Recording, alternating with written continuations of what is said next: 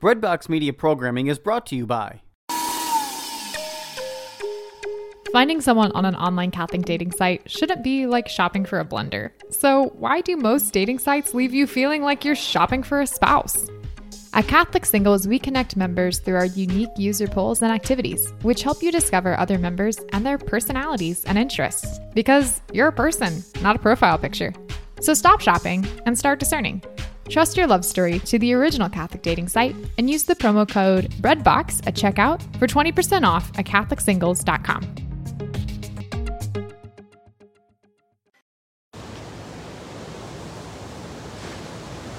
Okay, do you see that white splash in the distance there? That's a rocket. Way up in the upper left hand corner, upper right hand corner. There you go. That's a rocket taking off from Kennedy Space Center. You see it? You can see the plume anyway.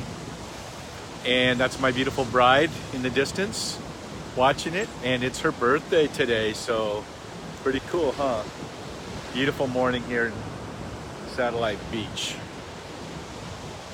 Good to have you join us today. Yeah, so we just, just as about to push play, I got the notification the rocket was going to go off on my, I got it on my iPhone. And I turned around and looked and I saw the rocket going off. So pretty cool, huh? It's pretty cool. I guess if you like rockets, which I do.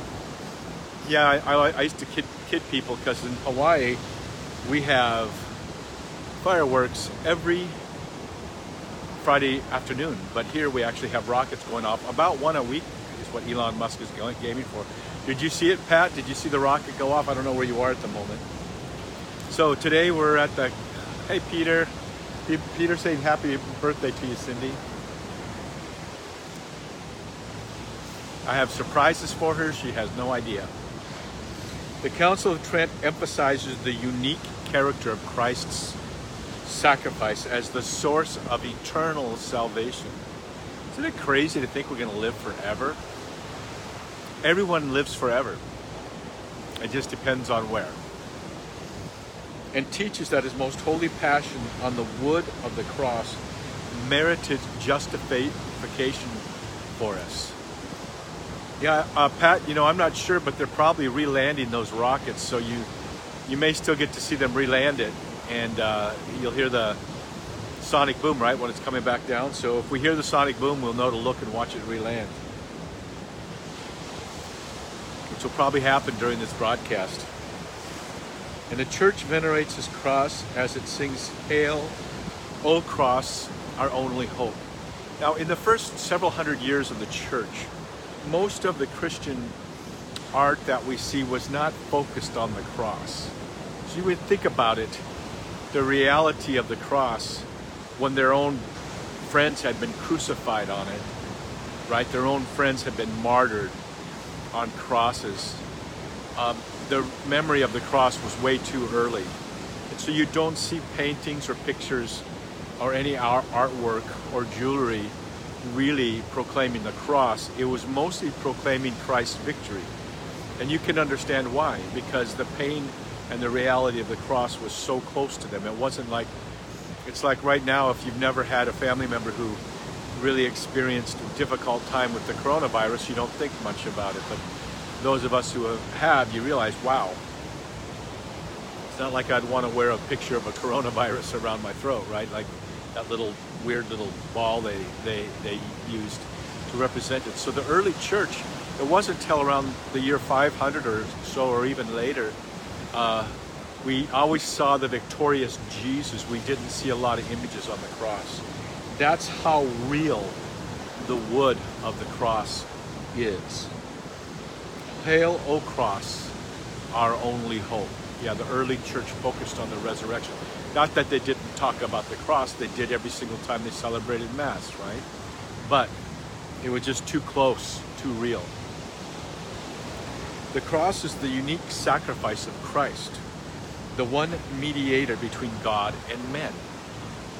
The one mediator between God and men. I see so many non-Catholics have speak about us because they've never studied what we, we actually say. They've only studied what other people say we say.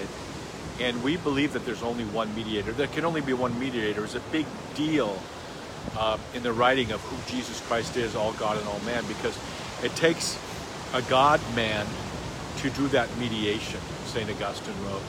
And so, um, people, some people, not the, not the, the church doesn't teach this officially, but a lot of the Catholic people do accept Mary as co-mediatrix. That doesn't mean she's the mediator. She's like, if you're a pilot, you're the pilot. The co-pilot sits in the seat next to you. It's not like you're equal, right? If I'm the pilot, I'm in the left seat. The co-pilot's in the right seat. But in Mary's role, she helps uh, Christ distribute the graces, but she is not mediator. That is only done by Jesus Christ. Okay, got it? It's very important. But because in his incarnate divine person, he was in some way united, that doesn't diminish uh, who, how much we love Mary, but it, she's not God. She's not the mediator. Okay? But because in his incarnate divine person, he has in some way united himself to every man. Isn't that amazing? Because in his incarnate divine person, he has in some way united himself to you in a very, very real way. I used to wonder about this. How is it that, that because Jesus died on the cross, somehow that grace is given to me? And I thought about it and troubled about it and thought about it and I began to see how the early church fathers said it's because he's an infinite, cosmic, he's God. And when he became man, when he took on our humanity, he took on all of humanity, not just uh, the man Jesus, in that very powerful way that he can do because he's God. And that's why he's the mediator. The possibility of being made partners in a way known to God in the paschal mystery is offered to all men. So it's a mystery. the pool guy's cleaning the pool over here. He calls his disciples to take up their cross and follow him. For Christ also suffered for us, leaving us an example so that we should follow in his steps. That's from First Peter. Now remember, Peter didn't follow in Jesus' steps, did he? I was there. I walked the Via Dolorosa long before dawn on a drizzly morning, and I heard the cocks, the roosters, crowing. Peter didn't follow in Jesus' steps as he walked the Via Dolorosa. He wasn't even at the foot of the cross. So this is a man, a heartfelt exhortation to us that we need to follow in his footsteps.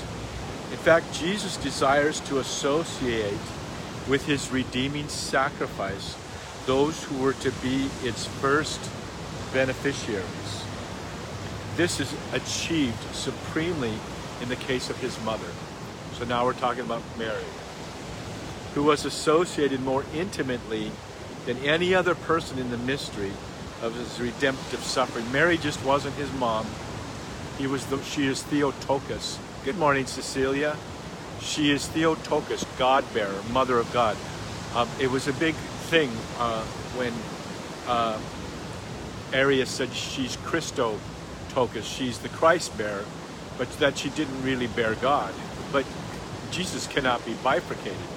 In his two, um, he's one person with two natures. He can't be bifurcated. So Jesus, Mary is Theotokos. She is God bearer. She's the ma- she's the mother of Jesus Christ. She's the mother of the second person of the Trinity. Does that mean that Mary back in eternity somehow gave birth to Jesus? No. But here on this earth, she is Theotokos. And Jesus saved her from her from sin. In the same way that Jesus saves us from sin, so Mary also needed a, a savior. The difference is that Jesus saves us out of a pit and he saves Mary from falling into a pit. And so do we worship Mary? No. We dulia the saints. We, we praise them. We, we think they're awesome people like, I mean, more than Brett Favre, more than our great, you know, athletes.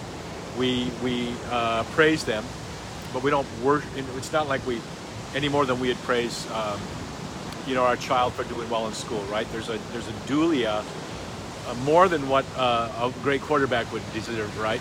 But we adulia, we respect, we appreciate, we honor our saints. But with Mary, we hyperdulia.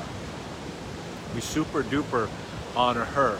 But with God, we latria God.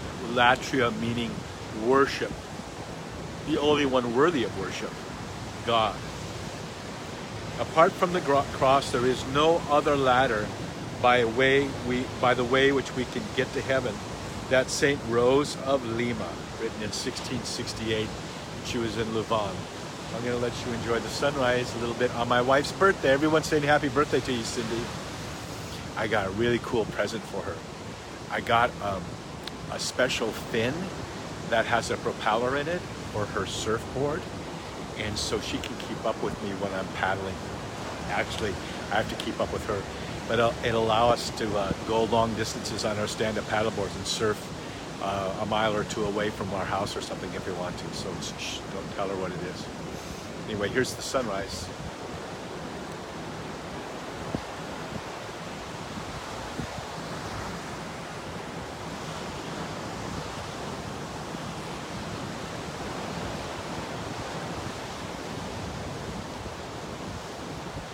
Well, pretty soon the rockets should re-land, or they're not going to re-land them this time.